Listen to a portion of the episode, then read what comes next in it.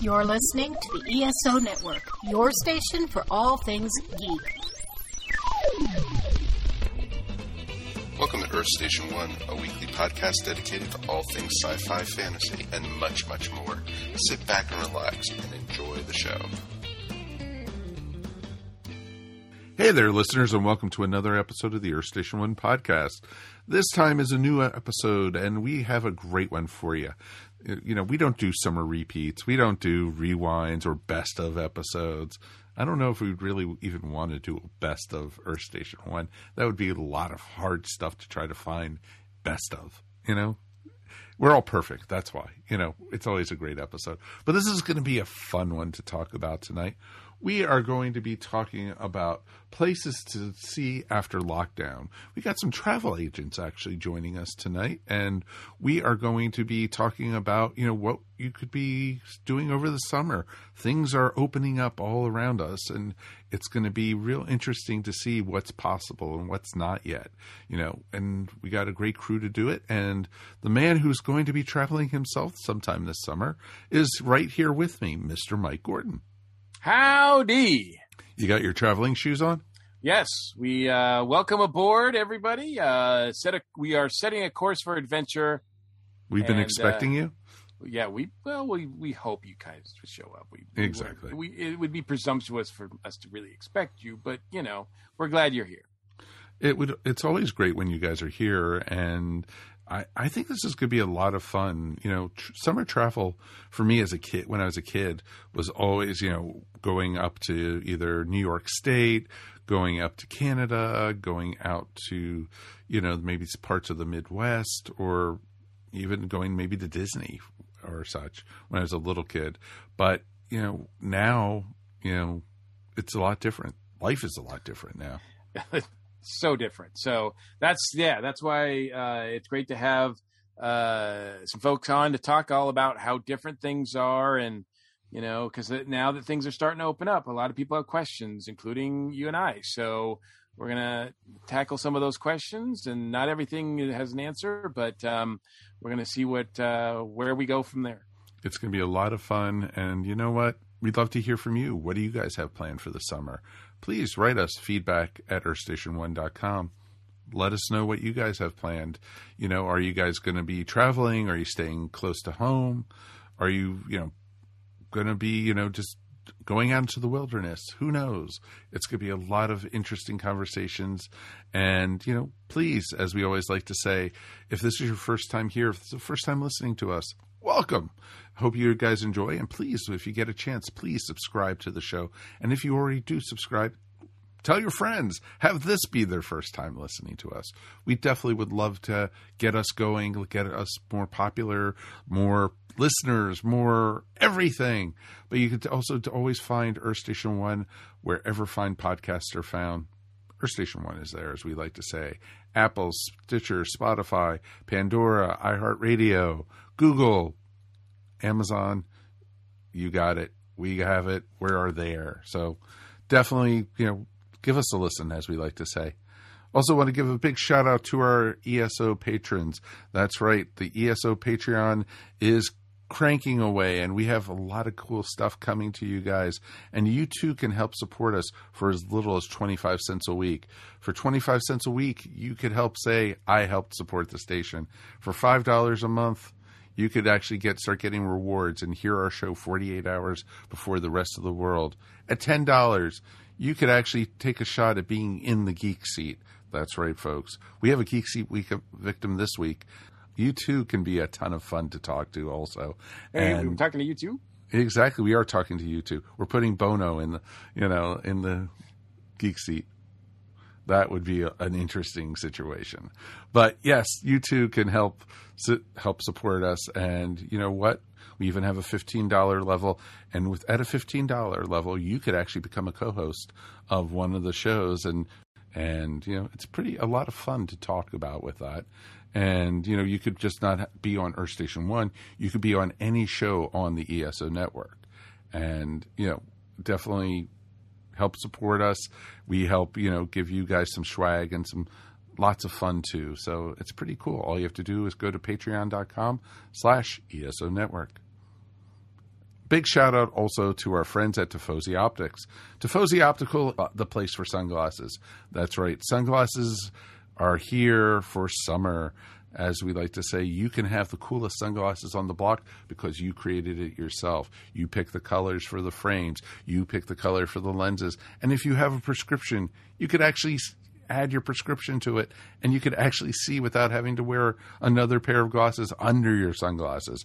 Trust me, I have grandparents who do that and they look really funny having two pairs of sunglasses on at the same time. So it's just an interesting look. But it's a Tifosi Optical. You can make your own look and feel and be the coolest kid on the block. That's right. And it's a little bit of a special. If you put in Earth Station 1 into the coupon code, you get a really cool 10% discount. That's right. 10% off your whole order, just not one pair, like some places do. Tifosi Optics, your place for sunglasses. And now we're here with actor and new friend of the show, Tim McLaughlin. Welcome to Earth Station One, sir. Hey guys, how's it going?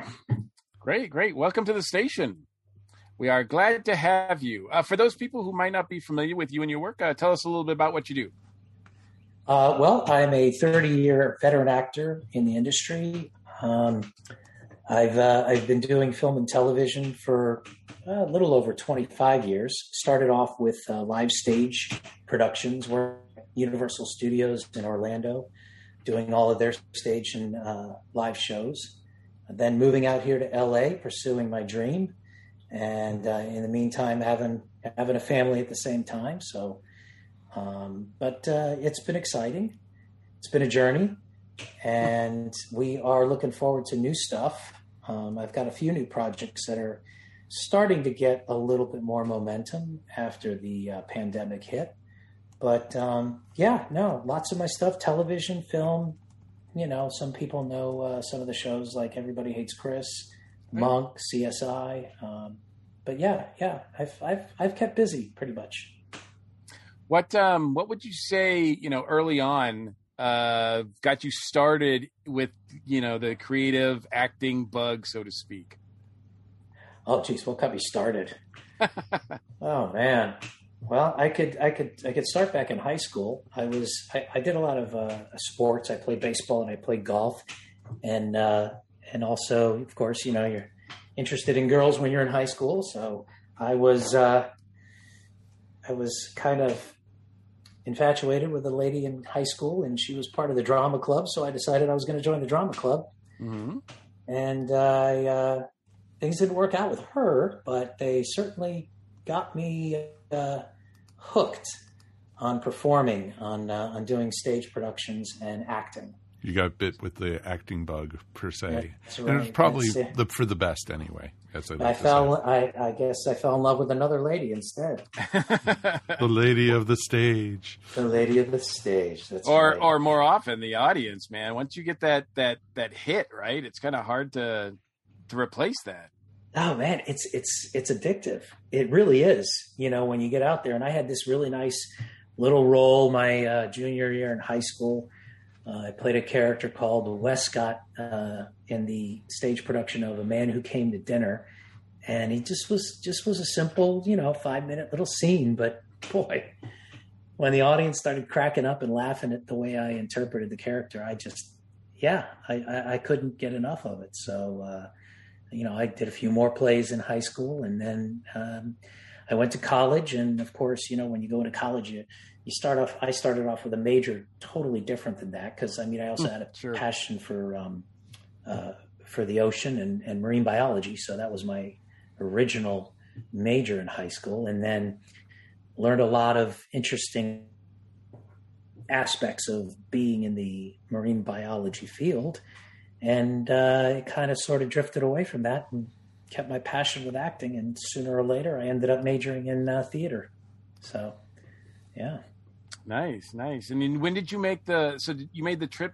Were you were you in the Orlando area already, or did you when when sort of Hollywood South came down there in the '90s? Or I was, yeah. Yep. Okay. Because yeah, I, that's when I moved down there too. I uh, I, uh, I I I got I got that bug too, and I thought, you know, let's go to Orlando. I hear that's where things are happening. Um, and it was a pretty pretty interesting time down there. Um, the early '90s, actually throughout the '90s, right? Uh, yeah, it's exactly when it was. I graduated in '89 and Yep. moved down to Orlando, and I originally started working at um, the Disney MGM Studios, is what it was called back then. Yep. Uh, and I actually was part of the opening uh, crew uh, in the studios there. You, you got through casting. I got through casting. That's right. I didn't. I didn't make it through casting, man. That, I was like, it's kind of a hard. Like, there's a lot of hoops to jump through there. I- there were, and uh, and and I had a, an interesting time the first six months there. I was I was working on the Indiana Jones stunt show, Nice. and then I um, uh, well, and then I moved to Nashville actually for about six months, and we could blame that on a girl too. That's uh, you know everybody's got to do something stupid in their life, and that's you know that that was one of mine. So uh, I came back to te- from Tennessee. I moved back down to Orlando, and I started working at Universal Studios in the um, what was it uh, summer winter of 91 1991 and and started doing their shows uh, i got on with the ghostbuster show that came out i was playing the rick moranis character uh, in that and um, then i started uh, getting some auditions for other film and television shows That's cool. Yeah, and and looking at your IMDb page, I mean, yeah, you you've run the gambit of a lot of uh, whether it's comedies, like you said, everyone hates everybody hates Chris, or or uh, CSI or Monk. You know, I mean, that's seems like you had a range there. Yeah, I did. I actually, I kind of fell into the, I, I kind of fell into the, uh, what do you call it? The nerd, geek, accountant, lawyer, you name it, hmm uh, kind of guy, the little, you know, nerdy guy. And then as I got older and lost my hair and uh, became more sophisticated, I, I took on other roles that were more dram- dramatically based. Uh, you know, like uh, I played an attorney, and even though Monk was a comedy, I, my character was an actual. He played the attorney for uh, Alfred Molina's character in one of the episodes. So yeah, it, it, it there really was. It was a you know a really good niche for me for a little while. hmm hmm And uh, and as far as so as far as now goes, uh, working, uh, you know, obviously, thanks to you know the pandemic, we've had um, uh, things are starting to come back up again in terms of productions and everything. So I understand you've got some some things that are in pre-production or about to be released that uh, you know we want to definitely help you promote. Yeah. Um, well, I've got, I actually went the way of some short films during the pandemic. And while, while everybody was shut down, um, you know, we were doing some, some projects with some close friends that, that we knew were, that I knew was, you know, we, we held, held our protocols, used common sense and, uh, and put a couple of films together. And one of them is a short film called Fleeced. And it is it's a really, really, really good uh, uh, little story about a uh, about a farmer who hits the lottery, and it's um, it, it, it really is a unique film because I don't have any lines in the film.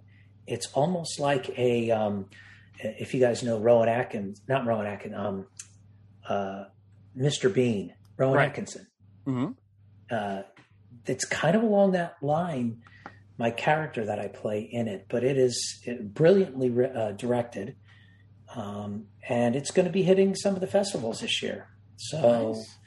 we're excited about it. We're excited. We've submitted to a lot of them. The director has hmm the um, the next film that that that's still on hold. They're still in the pre planning of it. Is a, a, a movie called Warrior of Eight Flags.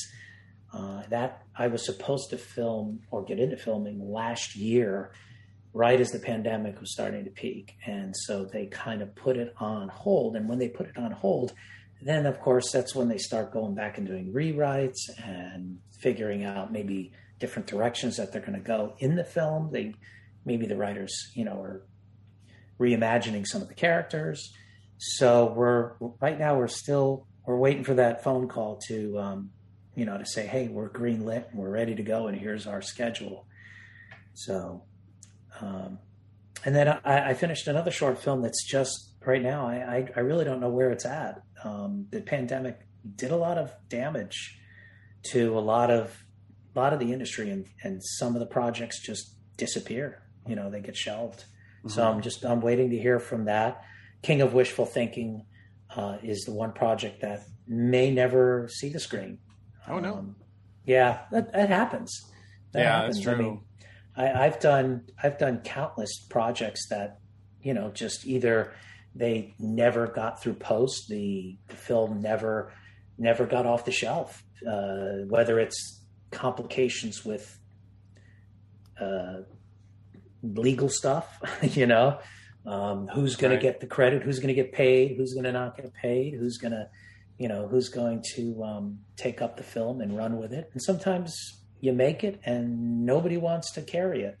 You know, you, it's a tough thing because a lot of these independent uh, film festivals, you bring in a lot of um, distributors, and if they're not interested in it, then it, it never gets seen, or it might go straight to a video or something like that. Yeah. That was always the biggest fear when I worked in the movie industry was, you know, the project I was working on going showing up at a car wash and seeing the movie for like 4.99 or something. Yeah, exactly. Well, yeah, straight to video, or it goes. You know, if you're lucky, it get picked, picked up by a streaming uh, service, and and then it'll, you know, it'll stay there for a little while, and. Um, but it is. It's it's really really tough. Um, Yeah, I mean, on the one on the one hand, there's there's there's more ways to watch things now more than ever, but also there's a lot more content and con- competition out there more than ever. Oh yeah, I mean, it, it, so many different projects are being uh, uh, are being put together by different diversities, you know, and so there's a whole lot more categories that are being basically created, and that's another thing. It's, I mean, you know, being an actor of my age, it's you, have to constantly sit and try to, you know, meet with people and say, hey, listen, where where do I fall into this, you know? your agent is, has got a, a difficult thing to do. You know, through the pandemic, I lost my agent, and uh, it's been a Mm. it's been a tough road getting my theatrical agent back or a theatrical agent back because when they cut their rosters down, and then when they're ready to start, you know, bringing more clients back on, now you have a whole different diversification happening with what's going on in society now. So agencies have to cover different categories now when they go ahead and uh, and and select their clients.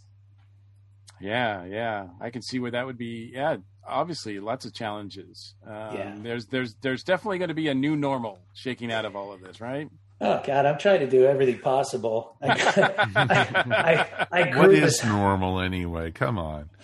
Well, I try not to be normal. That's the thing. You want to be. You want to stick out. You want to try to be different, and that's why during the pandemic, I, I you know, talking with my wife, I said, "What am I going to do? I got to do something different." And she, she's like, "You know, grow a beard. You know, look different. For try to." So, I grew this hellaciously long beard mustache combination, and and uh, you know, I look like something out of Game of Thrones or whatever. You know, Hey. one of the one of the wildlings. That's what I look like There you go. but but um, anything to anything to make myself stand out more i mean because you could sit here and you can go okay well we're looking for a guy in his 50s uh, we're looking yeah okay caucasian and now what else are we looking for you know what else could you say or do to narrow your field so that you have less competition. Because that's really what it's all about. And it, it's there's so much talent out there. Yeah. nine out of ten times it just comes down to a look you know? The casting director sees you and goes i want that guy. He's got this look. He's got that beard. He's got the mustache. He's bald. He's got this unique character about him.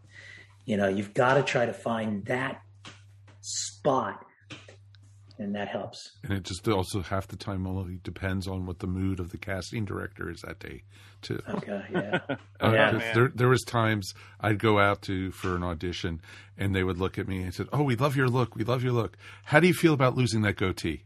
yeah It's like, yeah I was like, I, I, for the part, I would be glad to do that. that's, Yes, say- always say yes. Yes, always say yes. It, it, although some some casting directors respect people that not they're not argumentative, but they hold their ground. They're they're convicted. They have a conviction about them because that helps with you know if you're if you're committing to a character, sometimes it can be positive, you know. But yeah, you're right. It's absolutely the the attitude and the the mood that the casting director is in at the time. Um, yeah.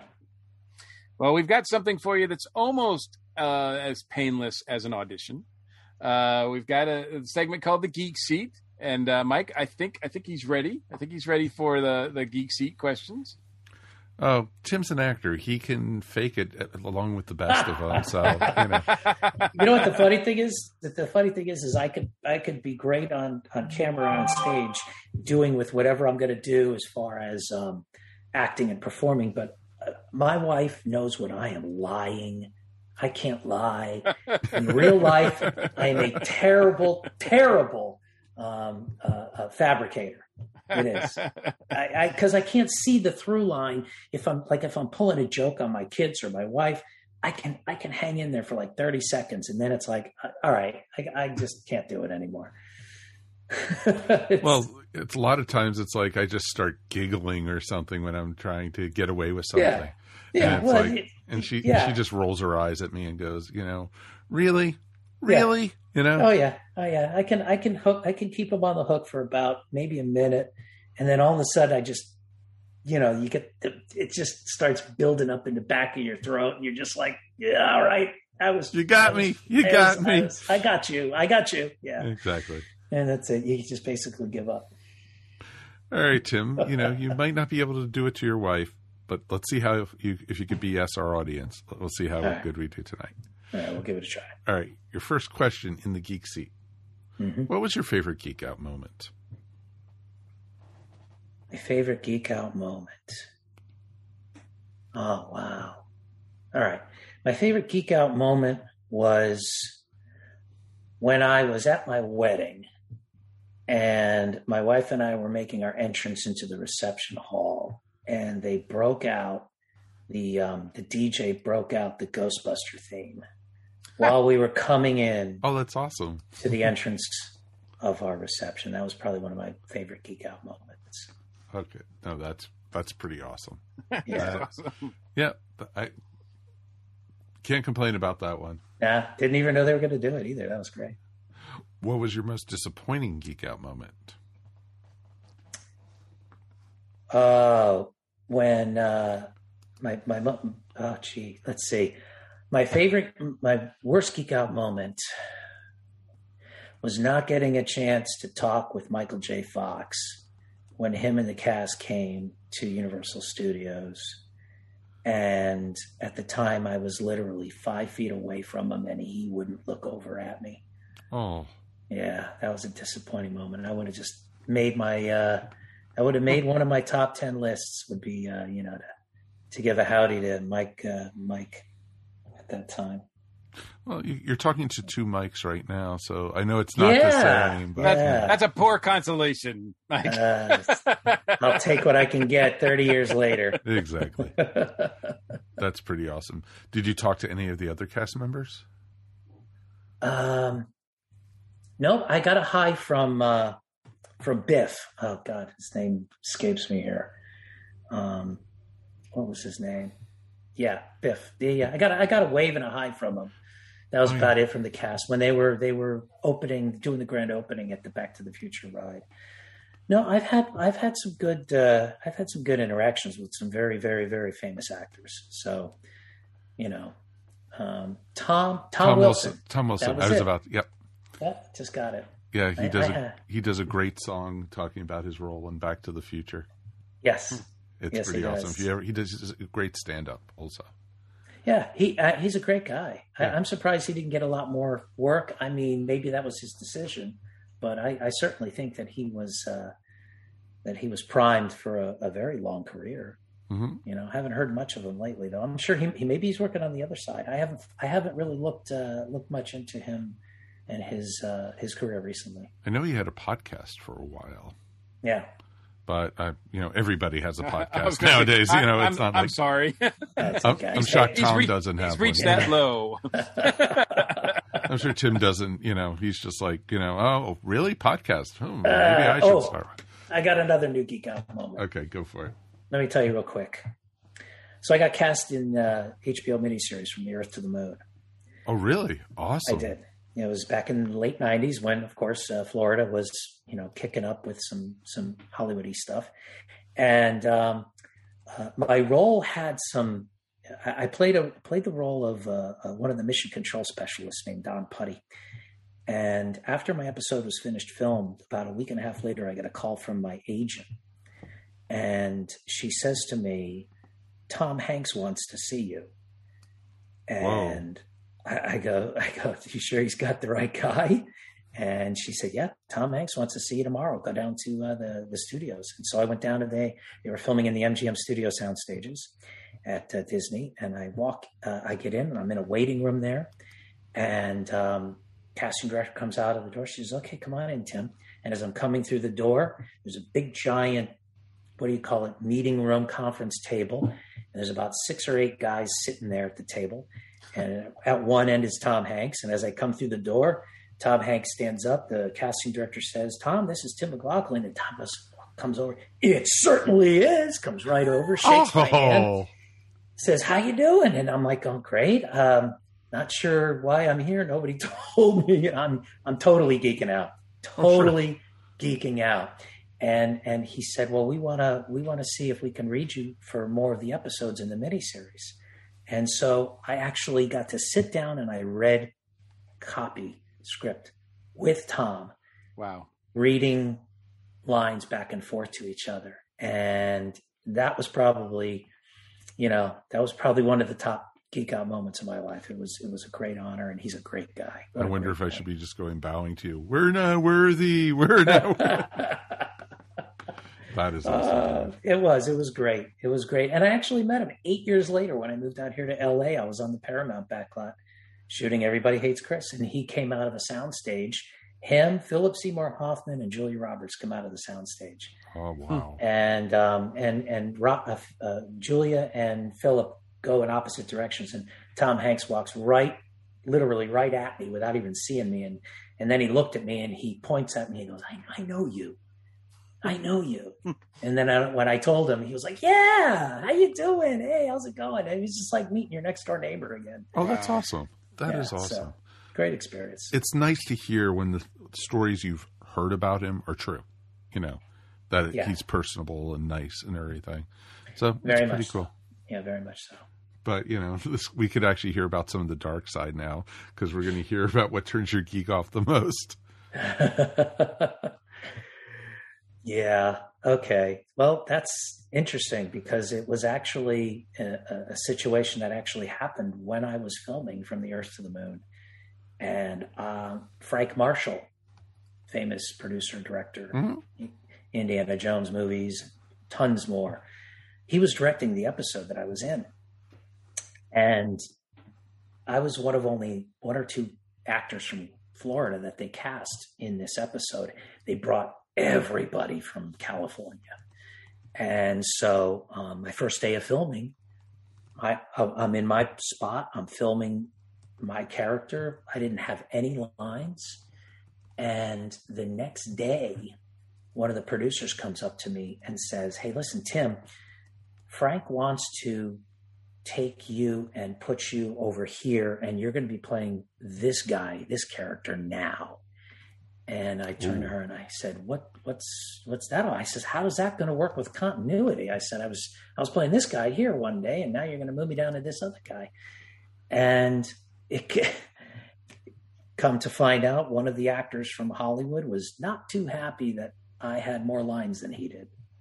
Oh. So he went to Frank, and apparently they did whatever they had to do, and so my character got switched and he got all my lines and that's all she wrote. Ugh. So that was one of the Penny most turn off geek moments. Horrible. Yeah, but you know what? As an actor, you, have got to. I, I, said, you know what? I'll be professional about it and do whatever he asks me to do and whatever I can contribute to the project. I was happy to do. But it was definitely one of my more sad geek out moments. Yeah, I could totally totally see that, yeah. and it's not unheard of either. Which is oh no, so no. I totally understand. I mean, I've I've had I've had roles um, completely. I've I've done put stuff down on film, and then I've had had them completely recast the character, and I ended up on the cutting room floor, and they ended up recasting the character and rewriting one of the scenes. Um, an episode of, uh, not an episode, but a pilot called Awake, starring Jason Isaacs. Uh, I was in the pilot episode, and then they reshot the ending after I had completely finished filming the ending, and they reshot it and changed the character to a completely different uh, character. Hmm. So Wow. yeah, yeah, it was. It, that's that's another. You know, eh, it's part of the game. Yeah. Yeah, like I've had a friend of mine, you know, always, you know, tell me about once he was on an audition, and basically, you know, the agent called him and said, "You did great on audition. The producers loved you. The director loved you. I hope the person who got the role will do as good as you did." oh yeah. Oh no, that's that's definitely you know I, I if I if I had a nickel for every time my uh, my manager or my uh, my agent called me up and said they really liked you, they really liked you, and and they're really interested in you, and then you never hear back. Yep. Mhm. You Oh know, stuff god, like that. So all the just- time. That's the name of the game. What fictional character would you like to meet the least? What fictional Yeah, character would I like to meet the least? I oh god, I'll tell you. One of my favorite movies is the Highland, uh, the original Highlander movie, Ah, yeah. very Oh, and I would hate to run across the Kurgan. What's his name? Hello, my pretty. Yeah. Oh, that's Clancy Brown at his best. Yeah. Yeah. Clancy Yeah. Brown. What a great act, what a great character actor. But I would I would not like to run into that guy No. because I just would die. He would Yeah. have to kill me. I'd just have a heart Just attack. cut my head off now. It's okay. It's all right. Yeah, yes, could be quickly. Okay. What fictional character would you like to meet the most? Which one would I like to meet the most? Fictional character. Yeah. Doc Brown. Doc Brown. Great Scott. I'd love to meet Dr. Emmett Brown. That guy is just, I would, oh boy, I would follow him around for like a month, like a little puppy, just soaking up all of his, uh, his, his incredible characters. That is awesome. That is Yeah. awesome. And Chris Lloyd is just amazing anyway, but Doc Brown I think is like almost like top of the mountain. Yeah, he is. He's, he's, he's fantastic. That is awesome. What is your favorite geek word, phrase, quote, or pose? My favorite geek word. uh, it, it, a word. I, I can't really think of maybe just a word, but more like a phrase, Mhm. like, uh, "Oh, hey Dana, it's you." You know, from Ghostbusters when he meets her out in the hallway, and he's uh, and he's talking about um, no sodium mineral water and other nutritious foods, but you already know that. you know, those those are some great words from uh, from the, the great Rick Moranis, and um, I totally geek out every time I see that scene. I just, you know, and when he goes, "Who brought the dog?" Okay, who brought the dog? Who brought the dog? Yeah, that's that's probably uh, yeah, that's probably one of my favorite geek out phrases or or, or even lines is. Yeah, who brought the dog? Mhm. I don't think we're going to get our security deposits back. who who does your taxes? Yeah. The moment he the moment he pulls off pulls off, he comes out from the demonic dog and he's he's back to normal. Oh, who are you guys? Who does your taxes? Who does your taxes? First words out of his mouth. We might take need to take a piece of your brain. Oh, that's okay. Okay. Oh, that is awesome. That's some of the best writing, some of the best comedy. God, I miss those movies. You know, there's really just I, I I can't wait. I'm geeking, waiting for the new Ghostbuster movie, which has been delayed for a year. Yeah. to come out because that i mean i mean the last one they did is you know it's ah, that's it's i consider that to be separate on its own you know when they cast the whole female cast and they did you know they basically did a reboot of the original with it but it's not the continuation of the film you know or the or the storyline this one is this this continuation on the storyline so I, I really can't wait to see it Yeah. No, I'm I'm excited about it. Ever Yeah. since they showed the poster, and you know, with the Ecto One going through the cornfield, it was just like, oh, this is gonna be awesome. Got yeah, the trailers are pretty cool too. Oh yeah, They they're pretty cool. I'm telling you, I can't wait to see it. You got the one kid from Stranger Things in there. hmm Uh, what's his actor? Young actors. I, I can't remember I think name. it's Finn Wolfhard or something like that. Yeah, I think you're right. Yeah, the the curly haired kid. Yeah. Yeah. But we have to wait till February now to see this thing. So it's almost another year almost. Yeah, I'm, I'm gonna have to keep watching the old ones. Darn. I, I can tell you're so disappointed, dude, you know? What geek occupation would you like to do the most? well, definitely not a tax uh, attorney. No. No, that could be the next question when we ask you what. Yeah, let's see that. Uh, I would probably say of all the geek, um, God, I, you know, I've I've done a I've done a bunch of them. One of them, one of them is uh, you know being a uh, a ride operator on a thrill ride. Oh, that's that's true. You did Yeah. Indiana Jones. Come on. I, I did Indiana Jones, but I, I also when I when I first started working at Universal for like a month or two, I actually was one of the ride show operators on the Back to the Future ride. Oh, nice. So you know, you got to dress up and you got to act like a you know a total geek.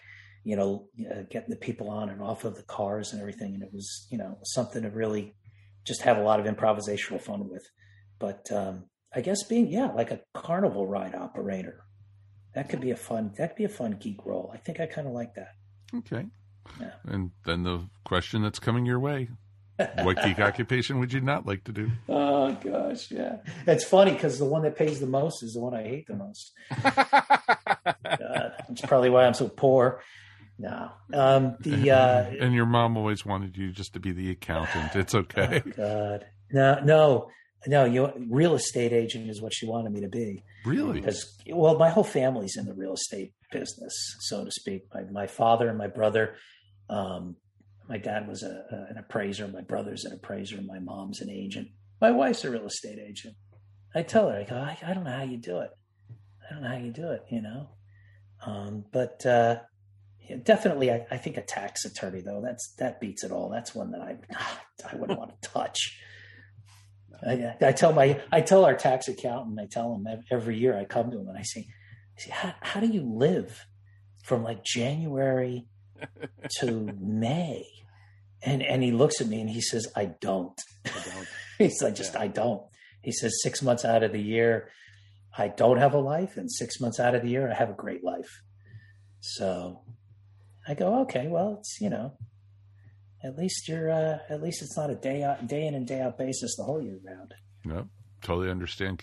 I, I don't think anybody would be able to survive if they had to do that year round, like the No. pressure that they're under from January till May. No, no, no, no, not at all. It's like when I go see my accountant in like March, he has already has the dark circles under his eyes. He already Yeah. has like you could see all the leftover wrappers on his desk of the food Yeah. from the two weeks Uh, before. yeah, yeah, yeah. That's why I try. We try to see our tax guy as early as possible. Oh yeah. Early, early to mid February is when we usually get to see him, and he still has a little spring in his step, and he's still kind of, you know, he's still kind of refreshed and everything. Like, He actually smiles at you. oh yeah, we actually have conversations. So uh, instead, you know, we instead when like some of them go in later on, and he just sits down and goes, "Give me your stuff." Types, you know, we actually have a conversation. How are the kids? Hey, good. Uh, what else you got going on? You know, so That is awesome. All right. Tim, are you ready for your final question in the geek seat? okay, All right. so. This is for all the marbles, so this is for everything. So just remember that. There's no pressure. No pressure at all. None. Okay, a little bit of pressure. a little bit. Tim, what is your ultimate geek fantasy? Oh, uh, my ultimate geek fantasy. Let's see. Uh, let's see. Um, my ultimate geek fantasy. Now, can I approach this as an actor, or can I approach this as a real life situation? Well, As yeah. whatever you want. This is Okay. your Sure, second. It's, it's dude. your This fantasy. is my fa- This is my This is your fantasy. fantasy. you This can fantasize that you're a real person. It's okay. I, I, my geek fantasy would be would be one uh, being part of one of the fraternity brothers in the movie Animal House. That would be my ultimate geek fantasy. Would be to be. I don't want to say I want to be flounder, but to live the life of one of those frat guys would be probably one of the greatest, funnest things to do. The debauchery that those guys did, the craziness, and yet they always sort of skated right out of it and all through the mess and came out smelling like a rose on the other end. Definitely the the what do you call it? The um, Delta Delta Delta or Mm-hmm. Detroit. Hill. the Tri Delts. That's Mhm. right. I think uh, that wouldn't that wouldn't be a bad thing. No, exactly. Definitely. That would be that would be yeah. That's my ultimate geek moment. Would be uh, would be hanging out at the um, at the Delta House with the guys. And No, you just want to go to the toga party. Come on, you know. I want to get up on that ladder that Belushi was on. And go from one of the windows to the other, looking inside the sorority windows. Right. Mm-hmm. That uh, No, you, you just want to find I- out if when the Germans bomb Pearl Harbor. That's right. that's or like or or or hitting up sitting up on the top of the hill with a bag of golf balls trying to hit Niedermeyer's uh, horse. Is, that that was probably one of the funnest things I ever saw. And I I think after that, you know, when I saw that movie like for the nine tenth time, I think I actually went out somewhere and just started hitting golf balls at, on like its big farm property, just just hitting them anywhere, just just trying to visualize being in that scene, being in those guys' lives. It was just that had to be great. It did. That's awesome, dude. Well, Tim, I've got some great news for you. You've made it through the Geek Seat. Congratulations! Mr. Mike Gordon, tell the young man what he's won. You have won a lifetime subscription to the ESO network, a value easily worth $19.21. Well, don't it's only in station money. It's not real. Yeah, it decreases the closer you get to the planet. Sorry. I mean, Uh, but You've worked at Disney. You know how it works. Station, station money's not like Bitcoin. It's not going to go up, up, up. no, No, Nah, damn. yeah, no, no, I wouldn't. No, it's not like Bitcoin at all. No, this is- Um, this is my like buying a Yugo. It's more like that. Uh, well, very it's cool. It is it has been great to have you here on the station get to know you a little bit sir. people want to check out what you're doing find out where should they go online or or check out and see see what you're up to Oh, guys, head over to IMDb and give me a look on my page. It's imdb.me backslash Timothy McLaughlin. And that's where you can see all of my latest projects. Um, gosh, uh, check me all out on um, uh, Instagram. And my Instagram is at the Timothy Mac. And if you guys want to give me a follow, I'll follow you back unless you're like a crazy psycho stalker. Damn. i know right There goes our crew. but uh, th- those are the two places you can find me at. Um, I do have a Facebook page. I don't go on that quite as much. I do most of my my posting and, and everything on Instagram. But uh, yeah, you can keep track of me over on um, the IMDb page. Tim, it's been awesome, man. But we need to take a break and we will be back and we are going to be going on vacation. We're going to go to places you should see after COVID.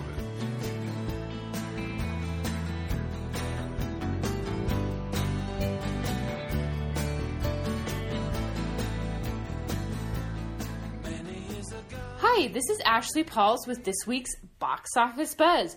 We have got a big musical coming to the big screen this weekend with In the Heights from Hamilton creator Lin-Manuel Miranda. Hamilton, of course, took the world by storm when it premiered on Broadway, and we were lucky enough to get a recorded version of the stage show on Disney Plus last summer, which was absolutely incredible. I didn't know a lot about Into the Heights initially, even though I'm a big fan of Hamilton before I saw the trailer for this musical last summer. Of course, In the Heights unfortunately had to be postponed, like many other movies, due to the COVID 19 pandemic, but I'm glad we're finally getting a chance to see it. And it looks like it's going to be a really epic, fun, uplifting movie with some great choreography and dancing, wonderful music. The soundtrack already looks like a lot of fun, and I personally cannot wait to see this. And like I said, I think we all just need something that's going to make us feel good. We're looking for something fun and hopeful after what a drag and a downer the year of 2020 was. Also, on the small screen, we've got something big happening this week, which is the premiere of Loki on Disney Plus. I haven't actually read a lot of background about this show or dove into a lot of the speculation because I just kind of want to see what this show has to offer and experience it as it happens. I think Loki is one of the best side characters in the MCU. And you know, normally I wouldn't be super excited about franchises like this constantly undercutting character death scenes like oh we have this big dramatic moment where they die and then we're just going to bring him back later because i think the mcu is doing a smart thing by starting to play with time travel and alternate realities because they need to find a way to keep the franchise fresh and exciting. So I really like some of the trippy stuff that they're delving into with WandaVision. Hopefully, Loki will kind of follow along that same path. I'm hearing some great initial buzz about the series. So I think we're all, as fans, going to have a lot of fun talking about it. And I'm personally just really pumped for the future of the MCU. I felt not necessarily burned out after Endgame because Endgame was such a wonderful, epic movie, but I needed a little break, some time to step away from the MCU. And I'm ready to dive back in wholeheartedly right now with all the fresh stuff they've got coming up. So it's going to be a great summer, I think and finally exciting to get back to some normalcy and some big blockbusters to talk about. That's it for this week's Box Office Buzz. If you're looking for more entertainment related content, be sure to check out my blog over on the ESO Podcast website. Check out what's been going on with the Pop Culture Cosmos Show and the PCC Multiverse people are just losing their minds trying to consume Marvel products right now. And I don't blame them. This is some of the best entertainment you can get on TV and big screen right now. If something's going to be successful, not they look at the mentions, they look at the likes, they look at the retweets and the tweets and the subtweets and the tweet tweets, and they look at all of that to say, okay, this is actually going to garner a lot of attention. Catch our shows on Worldwide Radio seven days a week and right here on the ESO Network.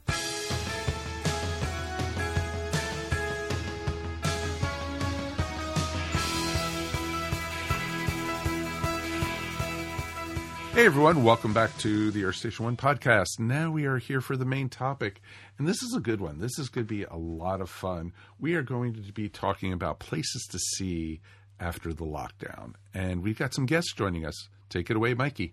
Absolutely, yes. We are joined by John and Sarah from Bella Travel and Adventures. Welcome to the station, guys. Hey there. Thank you for having us. So, uh, first of all, uh, tell us a little about what you guys do and, and, and how you guys got involved with, uh, you know, traveling. Well, he took me on a an anniversary cruise. We absolutely fell in love with cruising, and it just took off from there. And we met the most amazing people, and we wanted to give people the same experience that we got cruising and vacationing. Gotcha. Now, how long ago was that? Uh, it was our our first cruise together was December of 2015. Okay, gotcha. We went so about six years ago. We went on a ship called the Carnival Paradise, and it was out of Tampa, Florida. Oh, very nice. One of their smaller, older ships, but it very very quaint, a lot of personality. It was a lot of fun. My uh, my parents went on their first cruise uh, in 1986, I think, 86, 87 somewhere, and man, they got hooked as well. I mean, they they went on cruises, I think, every year after that uh, until recently, of course, and and that's kind of what we want to talk about. You know how the challenges of traveling now, and and you know Obviously, we've been through about um, a year of no travel. uh, things have looked pretty bleak. Um, so as we start to get out of this, um, and I know things are still changing, still things are still very much in flux. But um, what can you tell us about the what you've seen in in recently, like how things are developing now? Well, okay. Well, let's cruising is starting to make a move. Uh, that it's going to start happening.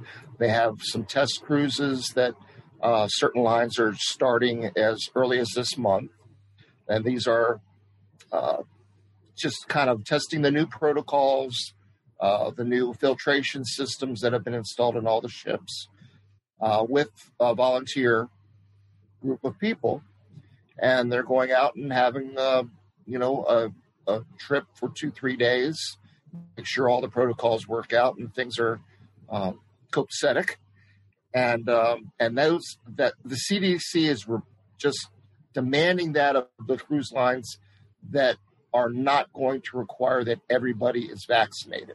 Those are the virtual cruises. Right. They call them These virtual, virtu- virtual cruises. If you don't want to, you know, mandate vaccines, they're requiring that these cruise lines do these virtual trips. Um, I think most of them are doing them anyway. I think just because it's probably the best practice to to make sure that um, these protocols are going to be solid and uh, keep everyone safe. Mm-hmm. So cruising's coming back. In the meantime, uh, a lot of people have gone to Mexico. Mexico opened up first, Hmm. And uh, Cancun was a hot spot. Um, I went there she went in what was it October? October. Oh wow. October. Um, sent her away for a week. With the cruise community Yeah, but with to a resort. yeah, and they and she had a good time. Um, it- and I I hung in Florida with my buddies, and we went fishing and everything while we were down there. But um, so there was some travel involved. Mexico's a big big hitter. Um, I, I don't know if you've seen the news recently. There was a couple that was um, stranded in the uh, Dominican Dominican, Republic. Republic Oh wow. for 10 days of quarantine. We had a cruise community get together in Dominican Republic, and three of them. We did not go. No, we did not go. Uh, but three of the people that were in this group, I think it was 12 in all, fully vaccinated people tested positive for COVID while they were in the DR. Wow. And um, Went down negative, came back positive. these two people that we, we know well, they live in North Carolina. She's a nurse. Uh, he's recently gotten his master's. Second masters. Yeah, and so he's, he's, uh, So he's He in was- school, and he wasn't working, but she was, which put a, a crimp in things. But it was covered on the news uh, that they were, you know, in this resort for an additional ten days quarantine, and um, the Dominican Republic's kind of dicey. If you recall, they had that issue with the tainted alcohol hmm about a year and a Yeah, half some ago. Some people so, died because of that. I remember. And they think it's alcohol related. and they think that that this, This COVID thing was alcohol was a related possible because they alcohol. stayed on the resort the whole entire time. Hmm. But it was the ones that drank heavily that ended up with COVID. Wow. So they just recently got back. Uh, so they're home, and you know, it was a nightmare experience. But it uh, as plays- it turned out, and and uh, you know, if- if they had consulted with me, I would have told them to steer clear of the DR. Um, but you know, But it, it did it did bring into effect that when you go on cruises or start vacationing, you need to take an extra ten day supply of like medication. He was on blood pressure medicine and didn't have enough. So just in case, you should always prepare for maybe a ten day layover. especially now since the pandemic has um, has come in. A couple different rules of thumb when it comes to travel: bring double the amount of medication that you would normally bring on any trip. Make sure that you have travel insurance, not just travel insurance, but travel insurance that will cover COVID-related incidents. Travel the uh, cruise lines are saying you have to have it in order to book. well, even land-based vacations Yeah. are, are requiring that you have the proper insurance um, to to travel out of the country anymore. So I yeah, I definitely see. I mean, there's so many questions in terms of and and every you know country is different about how they're handling things and all that. So there's so many questions about um, you know where people can go if they do want to get away. Now that you know the that that the restrictions are kind of lessening, a lot of people are like, okay, that's like the gates are open. Like they want to just fly and and do a lot of things. It's so many questions, but where do you think um, right now is like your your safest areas? I want to say, or like some pretty safe and easy bets if you just want to want to get away for a weekend or so. But for the weekend, John, I mean, he's definitely you know you're going to stay within the, the, The United. States. Right. Yeah. Um, you know, the, the mountains are a really safe bet um, for people who might be a little bit shy of the COVID thing. Let, less population. Less beach. Yeah, and, and you know, you don't have as many people that close together, and um, I think that's that's a safe bet for a lot of people. And there's a lot of B and B's in those areas that are, are quite nice that uh, people can go to. There's also Um, a lot of VRBOs and such that you can do in the mountains that, you know, and read the descriptions because a lot of them are going like by CDC guidelines with cleaning and stuff.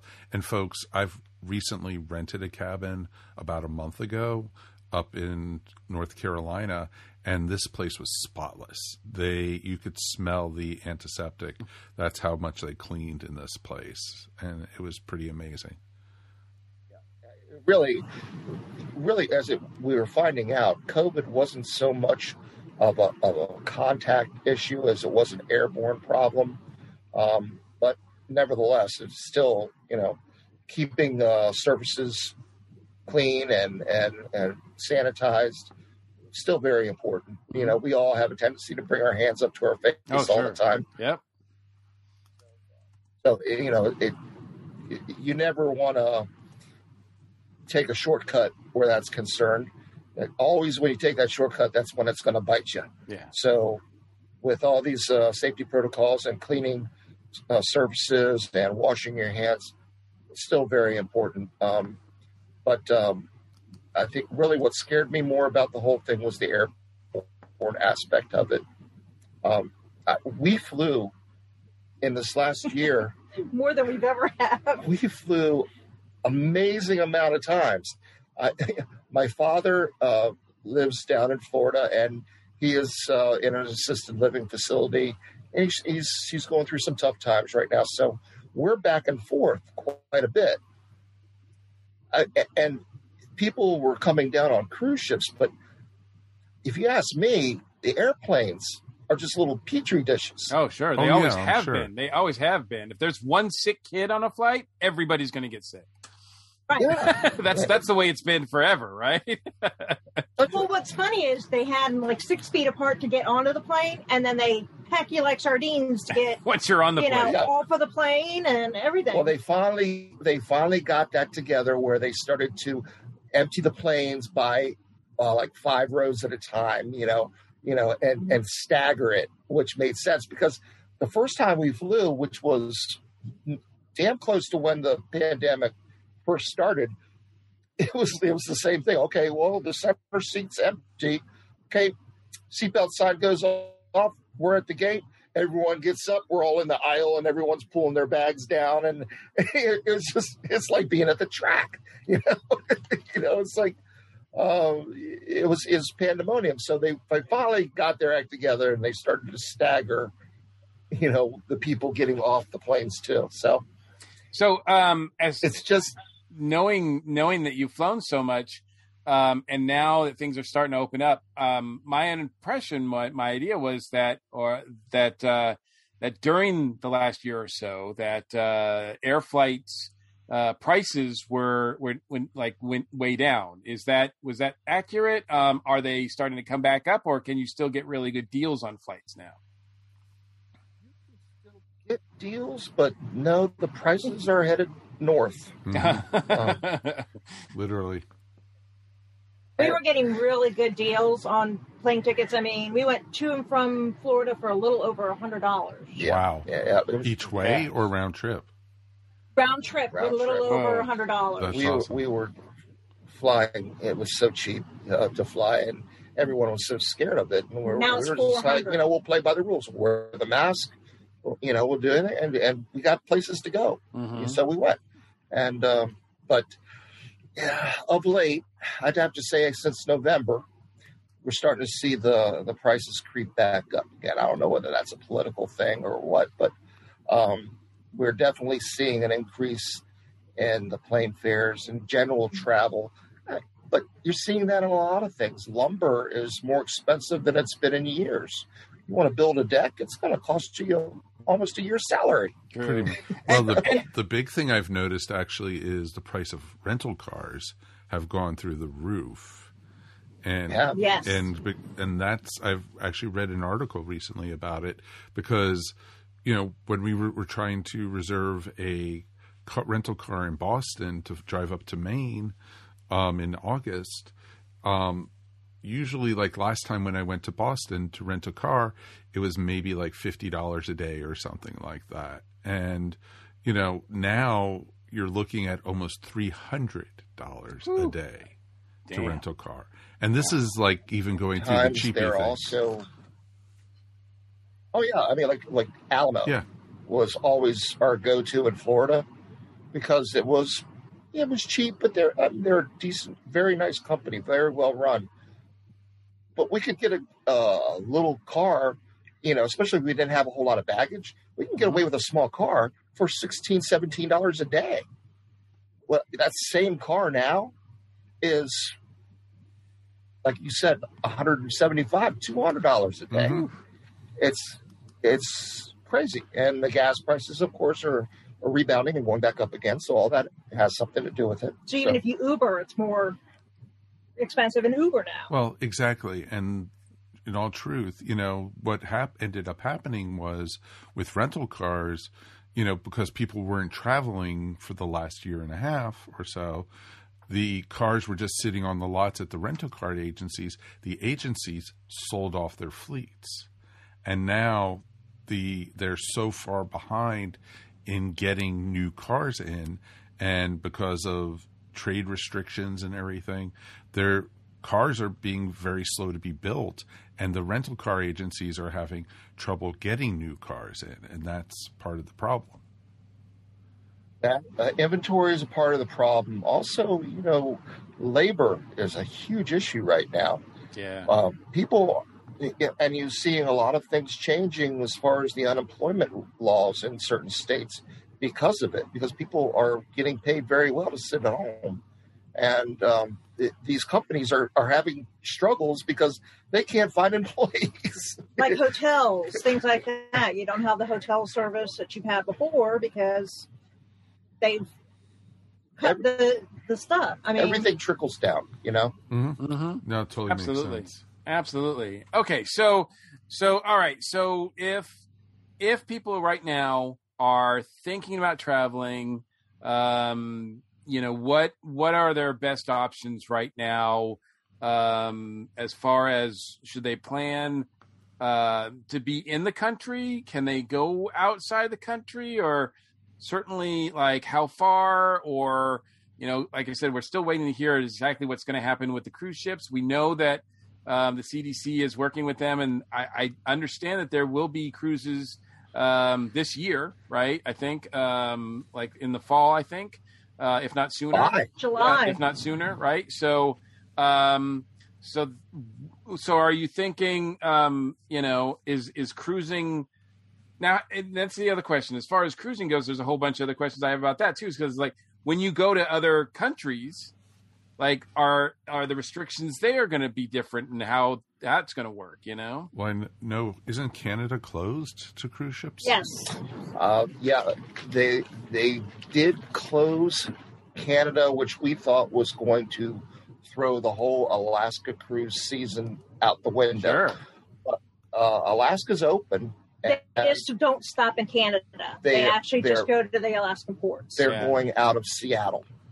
One of the uh, yeah, one of the best trips I've ever taken uh, cruise wise uh, was up to up to Alaska, and uh, we left out of Seattle, came back to Seattle. That that was great trip. Uh, we there was one stop in Canada on the way back, um, but I could see where if that was eliminated, you know, it would be still a great trip. I mean, um, and I they don't even have the Maine cruises anymore because you used to do Maine and up into the Canada that, that 'Cause way, we've done- and yeah. they've canceled that altogether. Exactly, because we've done the cruise from Boston up into Newfoundland and Nova Scotia, then up and then down the canal to Yeah, that's- Quebec. that's in not gonna Montreal. happen. That's, That's definitely not not happening. That's but I definitely but I know because like one of the big cruise spots on the west coast was Vancouver and also Victoria. Yeah, that's actually where we stopped. We're such a beautiful city. I mean, it, It is. just to to go out of um, out on a cruise ship is just gorgeous. Right. So yeah, that was real popular. But I think we're going to probably need to wait another year on that. Gotcha. Uh, I think, uh, it, but uh, you can go to Alaska on a on a ship. Now, got to go out of Seattle. how then that's fine like i said we did that and i i definitely encourage people to do that is that you know I- certainly to get a flight out to seattle especially if you're on the east coast is going to be a challenge because that's going to be that's always been expensive but as far as the cruise ships themselves the the the rates that they're given i noticed that you know over the last year or so I've seen deals for cruise lines that I was like, that's crazy. Like, uh, you could get some really crazy um, apps. They throw, they were throwing everything at you. Is that stopped now? I would imagine. Yeah. Not entirely. No, you go ahead. I'm, I'm sorry. Well, because they're not booking a full ship Okay. Right. And they're still trying to bring people back to kind of make them more comfortable so you can come back and go hey this is great you know just kind of like word of mouth is what they're trying to do Mhm. so they're giving you everything Yeah, they're giving you free internet. They're giving you, um, a you know, drink package the- yeah, the drink package, both alcohol and non-alcohol. Oh yeah, They're or giving- even the they're you- upgrades was They're- always yeah, awesome. they're throwing in excursions. They're putting in, you know, they're giving you balcony views. I mean, it's they're it's amazing. All the, Yeah, the, the um, restaurants The- yeah uh, one of the ones that stick out for right now, giving away a lot of these things, extras, if you will, uh, NCL, Norwegian Cruise Lines. Really?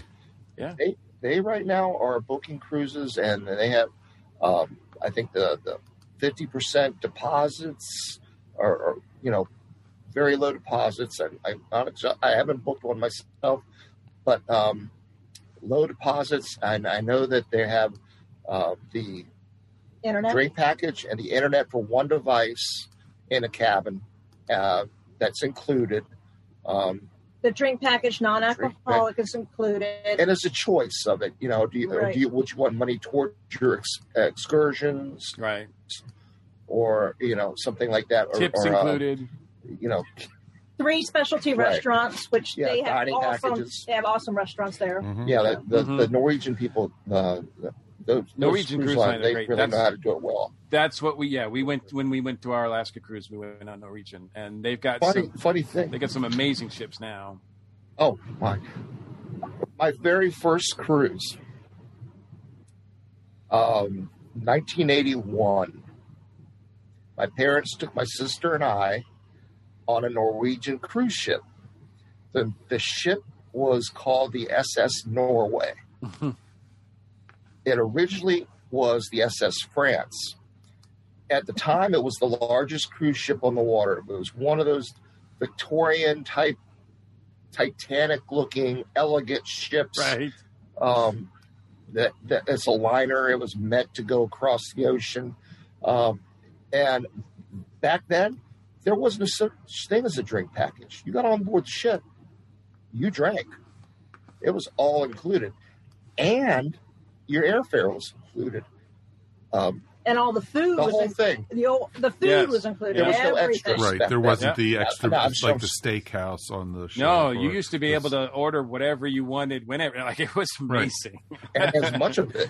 yeah. Yeah, because now they have all the But, uh, specialty restaurants that are cost extra Yeah. on the boats and everything. It's changed tremendously since then. But, Like it, but also depends. cruising, you Uh, It also depends because a friend of mine just did a river cruise back in 2019, and everything was included with it, including airfare and everything. So if you're looking for something that's all inclusive, look for like some of the European river cruises and stuff.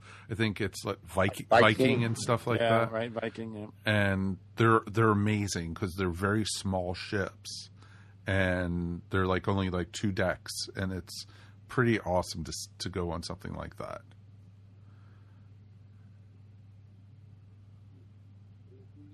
Have a very big appreciation for the smaller ships, how quaint they are, and they're, they they have a lot of personality Mhm. to them. The smaller ships, and, and, you know, people kind of yeah, we want to They go. want the bigger, they want the better. big- big. Mm-hmm. We we very much appreciate the smaller ships for that. But that being said, our next cruise uh, we booked is on a ship that recently made its way from Europe to its new home, port, uh, Port Canaveral, and it's the newest Carnival ship, the Mardi Gras. Oh, The Mardi Gras is over 180,000 tons. oh, wow. It's the first ship on the water with a roller coaster. Um, and it also is the first American uh, I've, ship. I've been on, on that is- cruises where I felt like I was on a roller coaster a couple times. Can you imagine being on a roller coaster and in in you Oh know, like no! rough I sea? just, I just Oh, that would be that would be awesome. Actually, I would do that in a heartbeat. So, Me too. I'm I'm on it. Um, but this ship, uh, the Mardi Gras, um, is also the first ship that is being powered by um, LNG, liquid natural gas. oh wow, So its carbon footprint. Remove their carbon footprint or lessen it. They're very much. Uh, that's going to be the future of cruise ships. So this is the first one, and uh, I think Royal has one coming out that's also an LNG ship, and um, so we're booked in December on the Mardi Gras that's awesome, dude. for seven nights, and uh, yeah, we're and we uh, we're not doing a group cruise. A lot of these travel groups like us will do a group cruise where we'll book a they'll book a big bunch of rooms. Like a block people of rooms, just buy block into of it. rooms, I think they call it, or something like that. We're not that big. Gotcha, We're we're little gotcha. compared to them guys, but we, you know we we've got somebody who uh, has already booked their trip to come along because they wanted to cruise with John and Sarah, Sarah from Bella. That's awesome. And you know, it's like, okay, come along. Yeah, we just let them know where we're going, and if they want to join, I've And I've always so, been yeah, very that's what we're doing curious about these the big monster ships. You know, with that you know have the big atrium in the center of the ship, what's wide open, and you know, and it looks like almost like a city or something. And because the cruise ships I've been on have been the larger ones, but not the monster size ones and everything. And it's it's been Our pretty next- amazing. Our next three are all on the largest ships that are on the water right now. We we booked this one on the Mardi Gras in December, and we pushed a. We have another one booked on the Royal Caribbean Symphony of the Seas, which is the largest ship on the water. It's two hundred and thirty thousand tons. Wow. that's the one with Central Park in the middle. Yeah, It's got- yeah. that's the one I was talk, I've seen the pictures of and everything. Yeah. It's just Yeah. amazing. It has the merry-go-round. It has a zip line. I'd be doing across that. the ship. So. and it has the uh, water, um, the water show, the aquatic Oh show. yeah, the aquatic where they- show at the back where they have a, these people just diving, you know, 20, 30 feet, in a pool this big. I swear. and, and the ship's moving. I'm like, in the time it takes for these these people to get to the pool, the ship's moved. You know, it's like, it's like, they have to take that into effect because as they're in the air, the boat's moving. It's like, yeah. they're professionals. oh, it's pretty You know, amazing.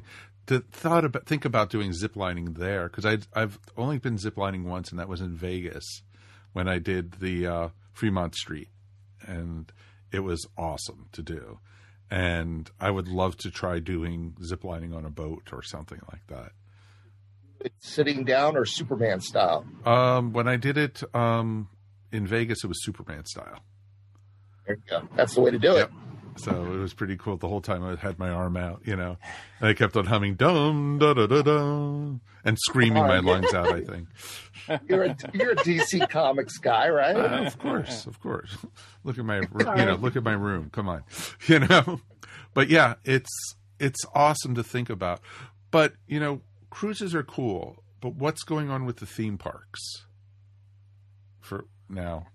Um, Disney just recently lifted the temperature checks when you enter the parks. Right. Now, masks are. It's really coming down to if you're in a crowded area, they always will recommend what you wearing a mask. But when you're just walking in the parks now, they're relaxing that. Um, and I'm seeing that at Universal as well. Um, locally here, uh, King's Dominion uh, down in Richmond, Virginia, they they just opened. Not full capacity though. No, they're not full capacity. None of them are, but they're they're getting there. They're get, they're going up. Um, King's Dominion was was closed for the entire pandemic, and they just opened up uh, May 22nd, and it looks like um, they're starting. Everyone's relaxing the rules a little bit. They opened the water park. The water park's open. Yeah. So, like for like King's Dominion or Disney or Universal, are they still asking people to make reservations to go into the park, or can people just show up?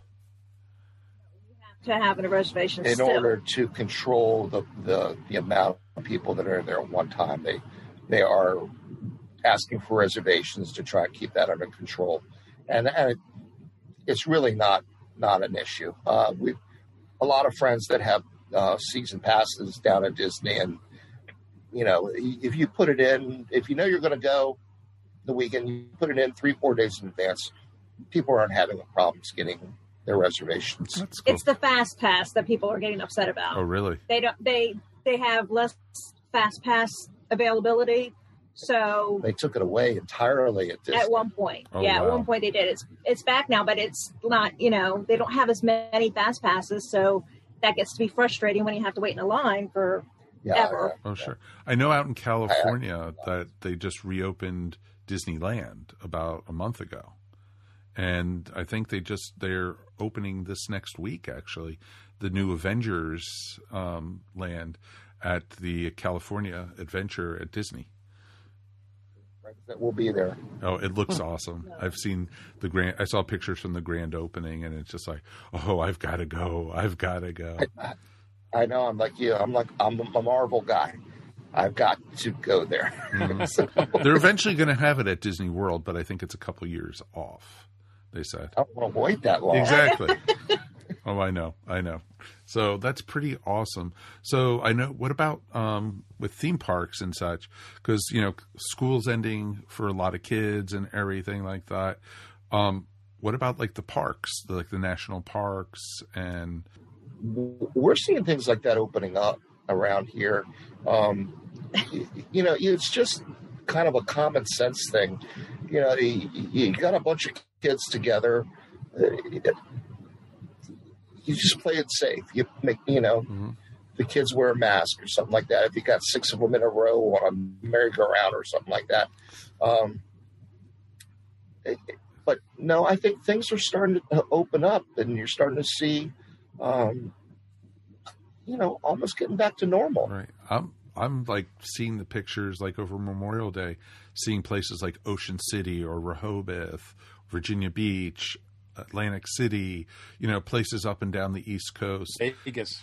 Yeah. Oh, yeah. Exactly. It's just Ocean City um, took the masks away. really Yeah, you, can- you can walk dropped up it. down the boardwalk without a mask now. Yep. wow. I know because I like Mike just said Vegas. Even you know, Vegas it's packed again. You know, it's like Oh yeah, and you see, I I had a trip booked in uh, to Vegas this past September. September, and you know I was going to go. We, were, we had a group of us uh, that were going to go. It was like twenty five people, and it was people that were in the cruise community I hadn't met yet. And really was Going looking to take her oldest daughter because she wanted to go. She wanted to go to Vegas, so I was going to take her with me. And yeah, about a week beforehand, I, I got cold feet and I, I pulled the plug on it because at that time it was still wear masks outside and certain restaurants were closed. It was, it wasn't Vegas. But now things are starting to open up. Vegas is getting, you know, back to business. That's I didn't want to take my daughter for her first time in Vegas Right. when it's not really Vegas. no, you have to see Vegas in its full bloom for it to. You know. Exactly. So now we'll reschedule the trip. I have a trip s- that I have to take to Vegas. It's one of those things through Marriott. You know, if you come out, you know, pay two hundred dollars. We were gonna, we'll put you in one of our resorts for four days, and all you have to do is come to their timeshare meeting type thing, hmm. and we're gonna do it. You know, but we've had to keep on putting them off because of COVID and everything. it, it really, as long as you know how to handle the sales, they're going to put the pressure on. Oh, They're going to make it seem like de- the I could biggest deal with bargain schmoes going. anytime. Yeah, yeah. you just gotta hold hold firm and say, "Yeah, I've got kids I'm putting through college. This is not going to happen. Give me my freebies and let me go." hmm Pretty much. I appreciate you guys sending us out here. I really, really do. now we're going to go on the strip. See ya. Yeah, we've done that in Cabo. Uh, we have a timeshare actually that we've owned in Cabo San Lucas, Mexico, well, for about thirteen years, fourteen years. 14 years. That's Yeah. not bad. Uh, we used to go out there for Sammy Hagar's birthday bash. That's awesome. Um, and uh, so I figured, what you know, we go out there for the birthday bash. Let's look into, you know, getting something. It's so, beautiful too. I mean, so even if there's not a birthday bash, oh, the Cabo's just is gorgeous. It is a beautiful place. we, we it's our probably our favorite place on earth is Cabo San Lucas, and uh, we're going in August. We haven't been for a couple years, and uh, so we have a um, a group trip, if you will, for sponsored by Bella Travel, and we uh, we have a few people that are going from the cruise, um, cruise community. that are going to be staying at our resort, which is the uh, Villa, Villa del Arco, and it's right on um, the Sea of Cortez. Uh, it's, it's You can see the arch. beautiful wow, resort. That's awesome. Um, uh, highly recommend it. Um, it's it's all inclusive, but the all inclusive is different there. Um, a lot of people, I mean, the all inclusives are the way to go. And the all inclusive here is elective. You can get the all inclusive for it has to be for consecutive days, but you can go as like three days all inclusive because there's so much to do in Cabo. You don't really need to go all inclusive for the entire You trip don't have to stay on the resort. because you're going to go down to the marina, you're going to go to the clubs, you're going to eat the local fare. There's so much else. So And it's a safe place. I mean, when you go out of the resort, it's still safe. It's not uh, like I, I've never felt unsafe in Cabo San we slept on the streets. I mean, you got to think we slept on the streets. Oh yeah, we had to get our seats for the birthday bash. That's what we did. We slept on the sidewalk. That's I, awesome. I drank tequila with Kenny Chesney's lead guitarist. That's awesome. that is very cool. So yeah, you know, that's an amazing thing. You know, let's you know we touched on it real briefly because you know Mexico's open again basically for tourism. Uh, What oth- yeah. no- what other countries? Mexico, as far as yeah, Mexico. You're right. Mexico is open, um, and they're one of the few places that is open. Yeah. Uh, Dominican Republic is open. Uh, Haiti is open. Rica. Um, a lot of like a few other Central American countries are open, uh, but there are a lot of places that are closed, and there are some places that are open with restrictions. That's starting to happen. Uh, the B- Cuba, uh, the Bermudas, or the Bahamas, right? Those are Bahamas are open with restrictions. yeah. Um, uh, Turks and Caicos is starting to come back on now. But it has some restrictions. They still have restrictions. Um, they were allowing tourism, um, destination tourism, but they had denied the, the cruise ships. So if you flew just into recently. Turks and Caicos, you were fine. But Yeah. same thing with um, Jamaica. Jamaica, right? All right. That's cool. Don't think about going to Europe though. Not yet. Uh, yeah, I mean, um, England, uh, the UK is is open with restrictions, but that's and Italy is, but that's pretty much it.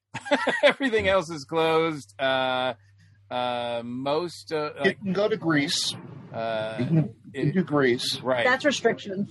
Um, and, you know, honestly, if you want to do the Mediterranean, Just wait till cruising's open. cruising's open. You can book a Mediterranean cruise right now, and you'll you you start in Rome and just bit, bit, bit right through the islands right there to uh, Greece and Athens, and and um, you can do that. Is Uh, are it- the are the rates on that pretty favorable now, or is it pretty? Is is it like normal rates expensive? Sarah's making the They're not face. normal. They, Yeah. they- they're not going to Right. be any bargains going to Greece.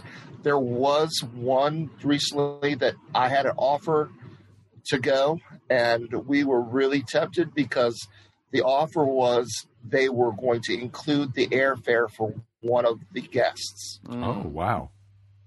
Yeah, and that was huge uh, because, quite honestly, that was most important and and most expensive part of the trip was just getting over to Italy to catch the ship. Yeah, oh yeah. Oh yeah, I'm sure. So we, I was very tempted to do it because I there, there's heritage there for both of us. I'm Greek, and my kids, all of our kids, have uh, either Greek or Greek and Italian heritage, and so you know we could cover both places on a cruise. Mm-hmm. Uh, but that you know it's just a little bit too soon. Yeah. So we took a took a hard pass on it. Yeah. It's, Till we know. Yeah. See, there's for- a, there's a lot of questions I would think in that area, especially with a lot of place, a lot of uh, Europe uh, being closed still, uh, everything going on with India, um, and yeah, so that's that's kind of crazy. I would Right. think.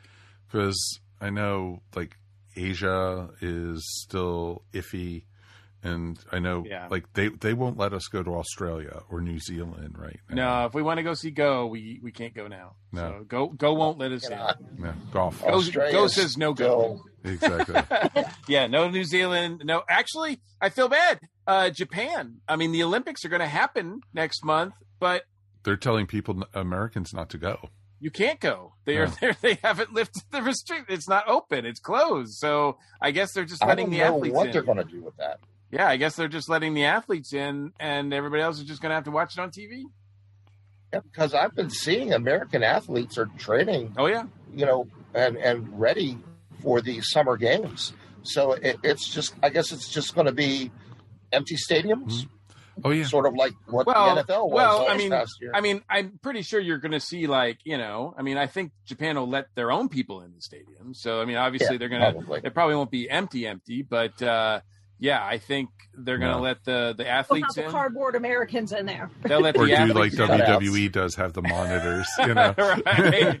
Maybe, you know, the cheapest uh, Olympics ever. Um, but uh, yeah, so that that is crazy. I, I saw that too. I thought that uh, that's weird that Japan is closed, but yeah, they are. Uh, they're still doing it. So. Yeah, uh, our friend Christian, who runs the Legend of the Traveling TARDIS podcast, has done gone to Universal Studios recently, and right in the entryway arch, since you know Universal owns NBC, also they basically have everywhere was all the banners for the Olympics coming in next month Mm-hmm. and everything. So it's just like you know, watch it on NBC. Heck out of it. Yeah, so it's it's happening, folks. It's gonna happen. It's just, it's not to be, you know, what you're used to. Right. You There's It's just what we've been doing for the last year, not Exactly. what we're used to. Right. There's there's yeah, I don't I think it's going to be a while before the quote unquote new normal sets in because we're still in a transition. This is all about a transition phase, right? Well, like NASCAR. I don't know if how many racing people uh, are on your uh, your channel. We have some, but NASCAR, um, they're they've just completed their last limited capacity race. So starting next week, um, they have their All Star race in Texas next week, and it's going to be full capacity. Everybody's, I mean, it's going to be hundred thousand people in the stands. Wow. Yeah, the um, I mean, the baseball stadiums are already pretty much. I mean, also be obviously depends on state to state because it's still a little different. Uh, but I know that you know um, for this whole month, uh, the Braves uh, have opened up uh, full capacity, and it's been packed there, and no masks, no nothing. So I mean, it's it's. I mean, you got a lot of people together uh, in that event environment. Now it's outside. I don't know if they're doing the same thing for uh, indoor arena shows. Yeah. I, See, that's I what I think it's loved different. about going to um, Mariner games when I lived in Seattle. We were practicing social distancing years before it was popular and everything. you guys were social distancing yourself from the team Well, kind of, sort We're of. But ahead of the game. and other fans. exactly. That's why you know every opening day in Seattle, we always used to say, "Well, always next year." So it was always good. They've been saying that in Baltimore for years now too. That's true. That is very, very true. But it, it's interesting because, you know, concerts are starting up. A lot of the big music festivals like Bonnaroo and Coachella and, you know, others like that are putting off to or doing smaller versions in the fall. But they're not doing big, big music festivals like, you know, the 100,000 and such that they would, or over 200,000 people that they would have at Bonnaroo over, you know, the couple days in Tennessee. They've, you know, pushed that off till next year, but they're going to do like smaller versions and such. Well, yeah, I mean, like I hate, I, keep going back to Sammy Hagar, but they're touring right now, um, and they just wrapped up a few dates in Florida. And what they did was they they sectioned off the the lawn seats into groups with, with uh, they're calling them pods basically. Pods, yeah. exactly. Yeah we're doing yeah, we're going and, to a uh, concert on saturday up in tennessee and they're it's usually the the place we go is usually it's called uh, bluegrass underground and it's it's in caverns but it's just not bluegrass they just call it that and it's all underground but because of the pandemic, they've built stages above ground and they've broken the the seating areas, the field into pods, either by f- six people, four people, or two people pods. And each pod is six, is socially distanced six feet apart and everything. So you know you and you basically appear to be very successful from what I oh, saw. Oh, very much so. I'm going to be very curious to see what it's like mm-hmm. and everything. It's going to be our first concert in a year and a half. So you're on this podcast that yeah, you saw the Backstreet Boys. Yes, but it was with my daughter, so. Well, but they were in pods well, too. Yeah, so exactly, and you know, a lot of bands are just itching to get out because this is where they make their money is on tour because they don't make really a ton of money from CDs and stuff. They make money by touring and then doing merchandise, and because they they get more of it than the record company gives them and such. And honestly, because of the way the music business is handled um, nowadays, you know, LPs, you don't just go out and buy an LP anymore. Uh, everything's digital and, and, and mostly free uh, that you can just get off of uh, the internet. Um, touring is huge for for yeah. musical acts. Touring and merch and, and the VIP experience. That's where they make their money now. That's it anymore yep. for them. That's so, how we got to meet Weird Al you know. Um, and and then I guess lastly, and I don't know how much you guys know about this, but obviously uh, Mike and I and our a lot of our listeners do. I mean, as far as uh, you know, traveling for you know comic conventions and pop culture conventions is a big deal for us. Um, uh, they're the big the biggest one of the year, San Diego and New York. I think both of those are off the table uh, this year. Um, but um, you know, in our own backyard, Dragon Con, which usually, you know, at its height has 85 to 90,000 people in it. Um, you know, they've decided to go forward as far as right now. So exactly what all the restrictions are going to look like, we don't know yet, but that's going to happen in Atlanta. I know some other shows uh, are happening before then. Um, July is or, last weekend.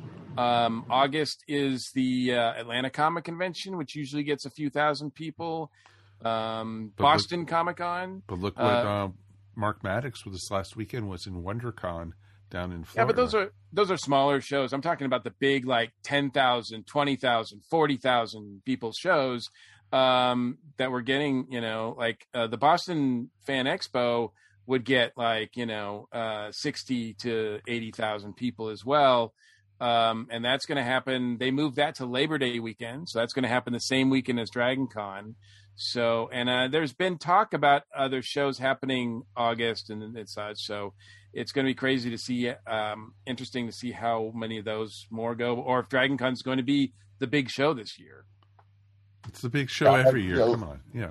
No, but I mean the biggest show. I mean, usually it's not even in the top five of biggest comic conventions in the country. Oh no. Last East Coast Comic Con that was held in New Jersey a few years ago we attended um, because it was the 50th anniversary of the original Irwin Allen's Lost in Space. All right, nice. Um, so we went up there as I I grew up with Lost in Space. It was just you know that was it for me. And um, they had the robot up there, and they had the chariot that someone had built, and the uh, entire living cast, aside from June Lockhart, um, uh, was there.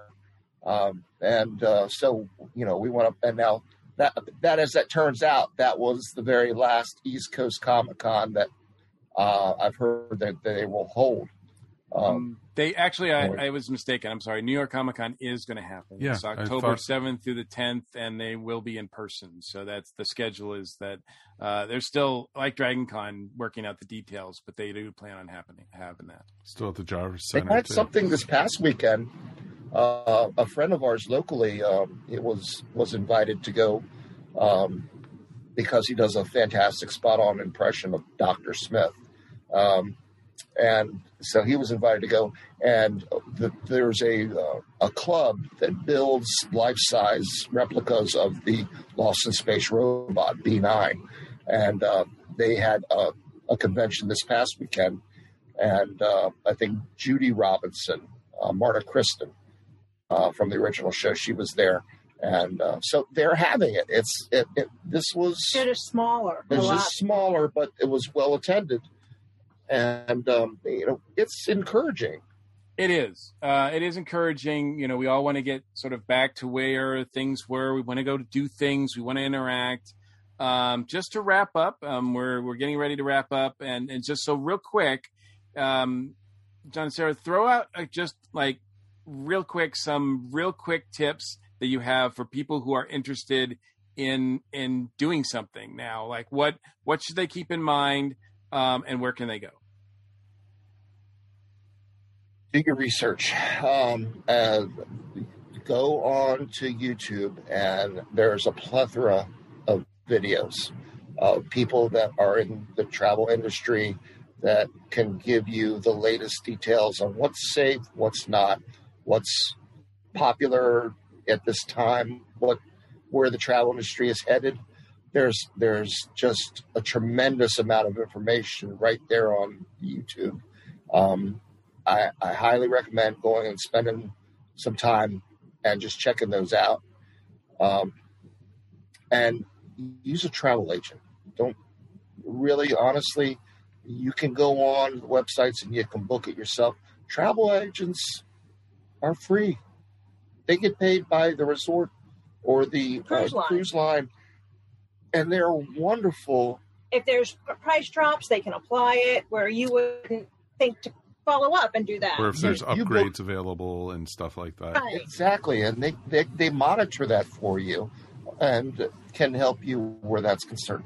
Use a travel agent. Uh, uh, they're, these people have been hurting for over a year right yeah. now, and they need they need the support too. And it's it's well earned because it's a fantastic industry, uh, and these people are right in touch with uh, the latest um, as far as what's available out there and how to pull it off. If you if you several destinations you want to co- try to coordinate it, you got to go with a travel agent.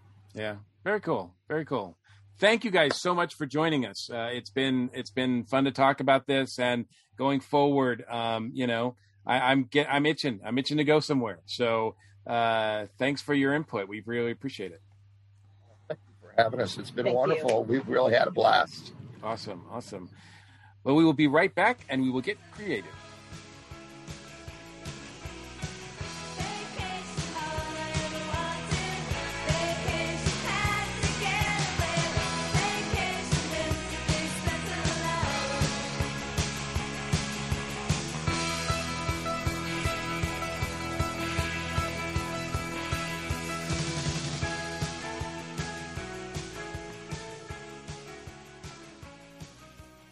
Everybody. Michelle here with an iconic rock talk show moment. And as life gets kind of back to normal in the US and we're thinking about doing stuff we used to do, one of those is live music.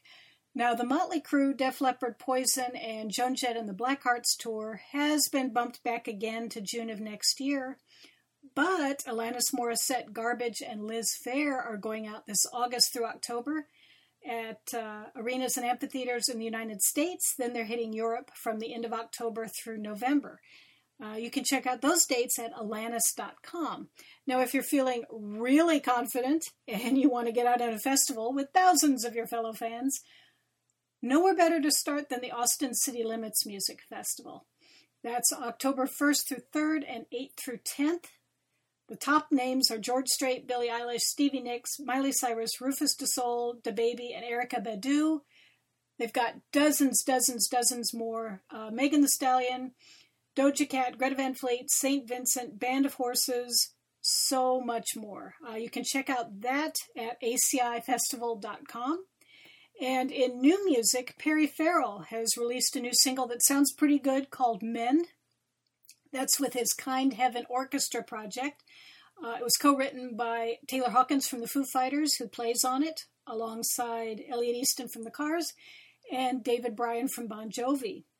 And uh, some kind of old news I found out a couple of weeks ago. I've been saving it to pass along, but we owe a tribute and a salute to Lou Ottens, who passed away in March at the age of 94 at his home in the Netherlands.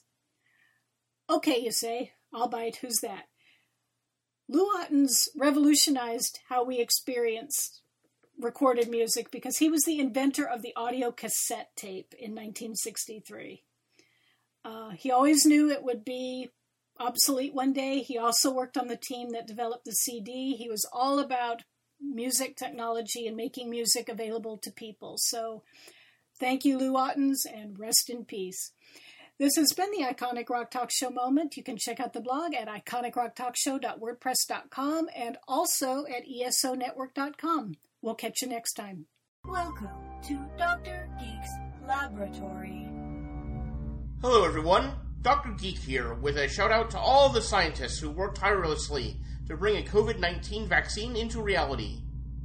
Let's face it, creating something of this magnitude is a miracle worthy of Dr. McCoy himself. And now, Dr. Geek needs you to do your part. Remember, each shot is one small step back to normal, one giant leap to putting the pandemic behind us. We can do this. For more information, visit vaccines.gov to find your nearest provider. And now for the creative outlet segment, we are joined by a dear friend. God, he's we've known him for almost ten years now, and it's like it's pretty crazy. Let's welcome back to the show, J.R. Mounts. Hey man, how you guys doing? Howdy, sir. Welcome back to the station. Thanks, man. It's been too long. It has been yeah, way guys. too long, dude. Yeah. But yeah, we're, we're now the station is now open. It's COVID free, so Yes. so welcome back. Thank you, man. I appreciate that. No, it it's like you this time productively. exactly. You know, yeah. this time you actually have something to promote, not just like, hey, Yeah, I'm going to hang out with you guys. Yeah. Oh, and talk over everybody. I'm. I've been trying to like calm myself. Like, don't talk. It'll get out. It will get out. It will get out, my friend. Just remember that. You know that and Ritalin always helps. It's a it's a perfect. yeah. So what do you Yeah, got going on? I I'm really excited because we've talked about the pickle, we've talked about snow bees, we've talked about the wonderful story you did with the veteran and the alien. Which Oh, was, Silver Linings, yeah. which was awesome. So what Thanks, do you man. have for us now? Now I've got uh, my first art book collection of these just drawings that came to me about a year, about August of 2019. I was looking for yet another thing to draw, and this image came to me that uh, I thought would be useful, and just it just spoke to me. And then uh, another idea came out, another good idea. It's these shadow characters. That's one single image with uh, uh, an action in the foreground and shadows in the background. Two different stories are going on at once, and I call it the shadows of ourselves. And uh, I started with one image just for the hell of it. Uh, just to, I was at a convention with way too much time on my hands, and I wanted to create something artistic. Because yeah, you're right. I've done the Stombies, I've done the Fried Pickle Noir, and I Silver Linings kind of kicked off that I wanted to draw something that maybe said something, that spoke something, and made a connection with people other than just the funny bone.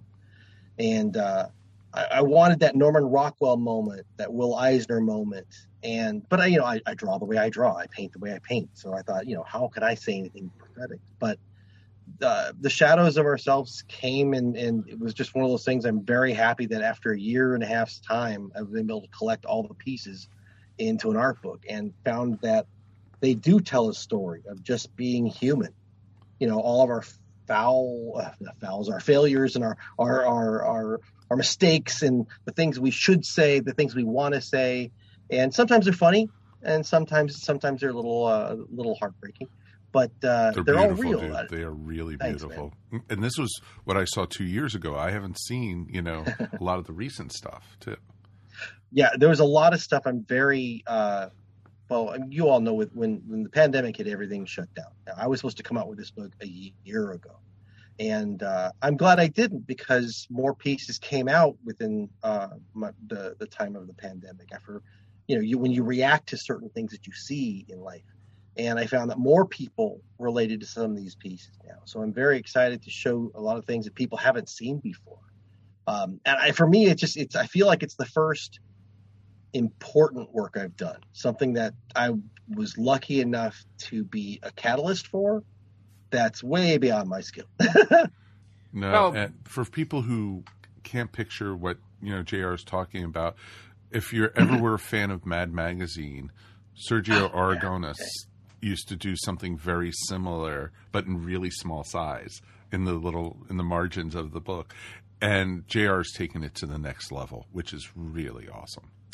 I actually make mention of Sergio Aragones because I had it was a year before someone said, "Oh, that's like that shadow thing that Sergio Aragones does." I'm like, "The hell you?" Oh crap! And then it, it hit me. I'm like, because I love. He called it only the shadow knows, Mm-hmm. and it was one of those moments I thought. I have to look through every one of my pieces. Did I rip something? I was afraid I ripped him off. I was afraid I was channeling something I thought was mine. And it's it's not a new art style, but what I liked about his is he made me laugh about the most ludicrous things about like what people might be thinking, and that that I mean that etched in my brain for some reason. It just and I hadn't thought about that for years. And I went, went through all my Sergio stuff. I don't have any of it, yet it made such an impression. And when that art style, when I found that that art style to use two stories, tell one, uh, it actually it fit my art style. It fit the cartoony art style. Even though I'm I'm drawing these characters that are a little soft on the eyes, the stories themselves can be a little tough, and the messages that they that they are conveying in both the foreground and the background, uh, they might be in conflict with one another. But I fo- I found that was interesting, and as an artist, I think I go with what interests me, and then we work from there. And I had no I, I had no idea the reaction it was going to get until I Dude, went to you've taken it to Con. the next level. It's pretty darn awesome. A- Absolutely. I mean, we always knew that, you know, certainly you didn't know how to hold back when it came to a pun. uh, but what's what's amazing to me is that, you know, with this powerful work, I mean, you, this stuff is this stuff is honest. This stuff is brutally honest at times. It's intense. And um and yeah, you're right. It is it is funny, but it's really like a, it's an emotional roller coaster. I mean, I have literally seen you at shows and people have seen this work and and broken out in tears um and Uh, it's yeah. that's it's very powerful stuff um it's be, and it's because it's because you don't hold back uh you you're you know you're completely honest about uh this work and i mean that's that's what it's about right Yeah. And you can keep on uh, going. It's limitless what you can possibly do. I, the only reason why it's in one collection now is because I had to stop myself at some point. but there's I, I, what I find is that these are about real people. These are people that, like you saw it, Mike, when you were at Dragon Con. That was the first time I rolled them out, and I was just trying to show people the next phase of my art. That I was actually I was kind of digging on, but I only had about 20, 25 pieces at the time. But to see somebody, I had come back from I don't know, just going to the bathroom or something, and my buddy was watching my table. He says, "You need to talk to this person right here," and I turned around. I said, "Can I help you?" And that they just hugged me, and they just started crying and bawling. And I thought maybe you like, did I hurt your feelings or something? What did I do? And they had said that they had seen my pieces, and it affected them. And I had asked, "Well, which can I ask which one?" Because I had to make sure, like, was I hurting anybody? You know, uh, or was it one piece that was a little too strong? and they just said that you know they'd seen so many of them that touched them that they saw themselves in these stories. And i hadn't pictured that. I hadn't i was just trying to draw stories about interesting scenarios about people because i find people have such great stories to tell. And talking to this person uh, kind of told me that i have a bit of a responsibility to this art, and that, that's why some of the pieces do don't hold back. And I explain some of that in the book that these pieces come out of me because I feel them, and as I feel them, they affect me too. When I when I when I draw these images, I'm the first one to be angry or to laugh or to start crying, just because some of these pieces are very uh, emotional, and I told them because I just feel that some of these haven't been represented before, or or they're interesting artistically, and this happened to a friend of mine, or this is my story, or that maybe someone could be helped with this, and uh, that's what I'm very grat- grateful about. That is awesome, man. So tell us about the Kickstarter. We've got to wrap this up soon. So Okay, all right. Well, the Kickstarter is uh, going to be happening this Saturday, June 12th. It's going to run until August 10th because I've got three conventions in that time.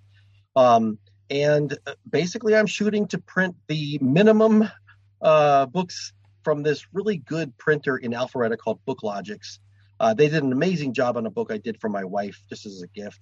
And uh, knowing what they could do with this book, uh, it's worth the money for me to spend a little extra to make a better book. So I'm going to be kicking it off, and I'm just going to print whatever I can. If I can get to the minimum, then we're a go. I get 50 copies.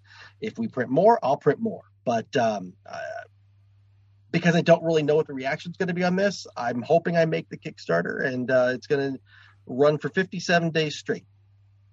And uh, it'll be uh, hardcover and softcover, and go from there. awesome, man. We will have a link up to it once it goes live and everything for our show notes, so Thanks, people man. could find it. We're going to promote the hell out of it for you, dude. well, thank you, man. Well, you know, thank you. I could, I need all the help I can get, as you could tell from this crap bag. oh yeah. Well, we've known that for years, dude. But you know, Yeah, I of mean, of course. J.R. Thanks for joining us tonight. Thanks, guys. I appreciate that, Mike. Let's take a quick break, and we will close up the show.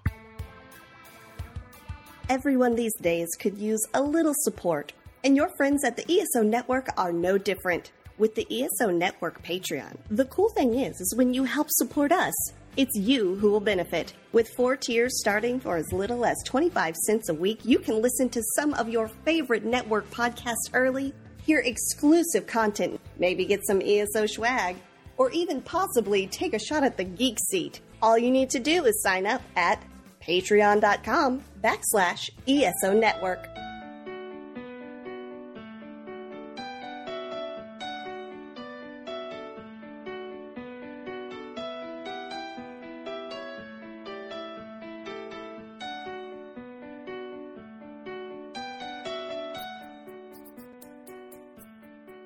That's going to wrap up another episode of the Earth Station One podcast. want to thank our guests for being here from Bella Travel and Adventures, Sarah and John. Thank you guys so much for joining us tonight.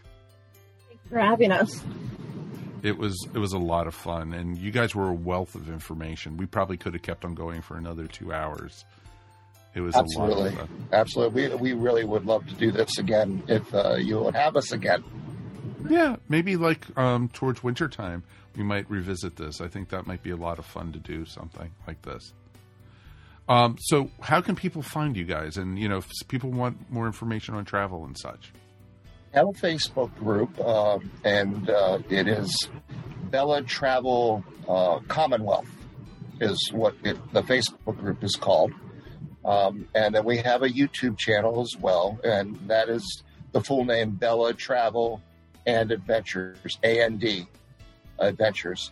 Um, the the YouTube channel is is just getting kicked off. Not a whole lot of content, but uh, it's coming, and um, we um, we can be found on uh, most of the the popular media platforms, uh, Instagram, Twitter, That kind of stuff. that kind of stuff.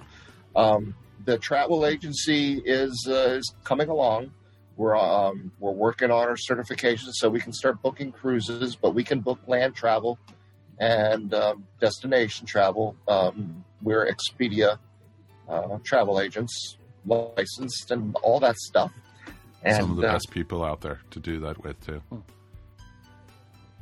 it, and there's a lot of competition out there, but there's a, there's a lot of good people, and so uh, it's a passion. We enjoy doing it, and uh, and if we can help somebody uh, make their trip trip just a little smoother, uh, put them onto something that they might not have known about.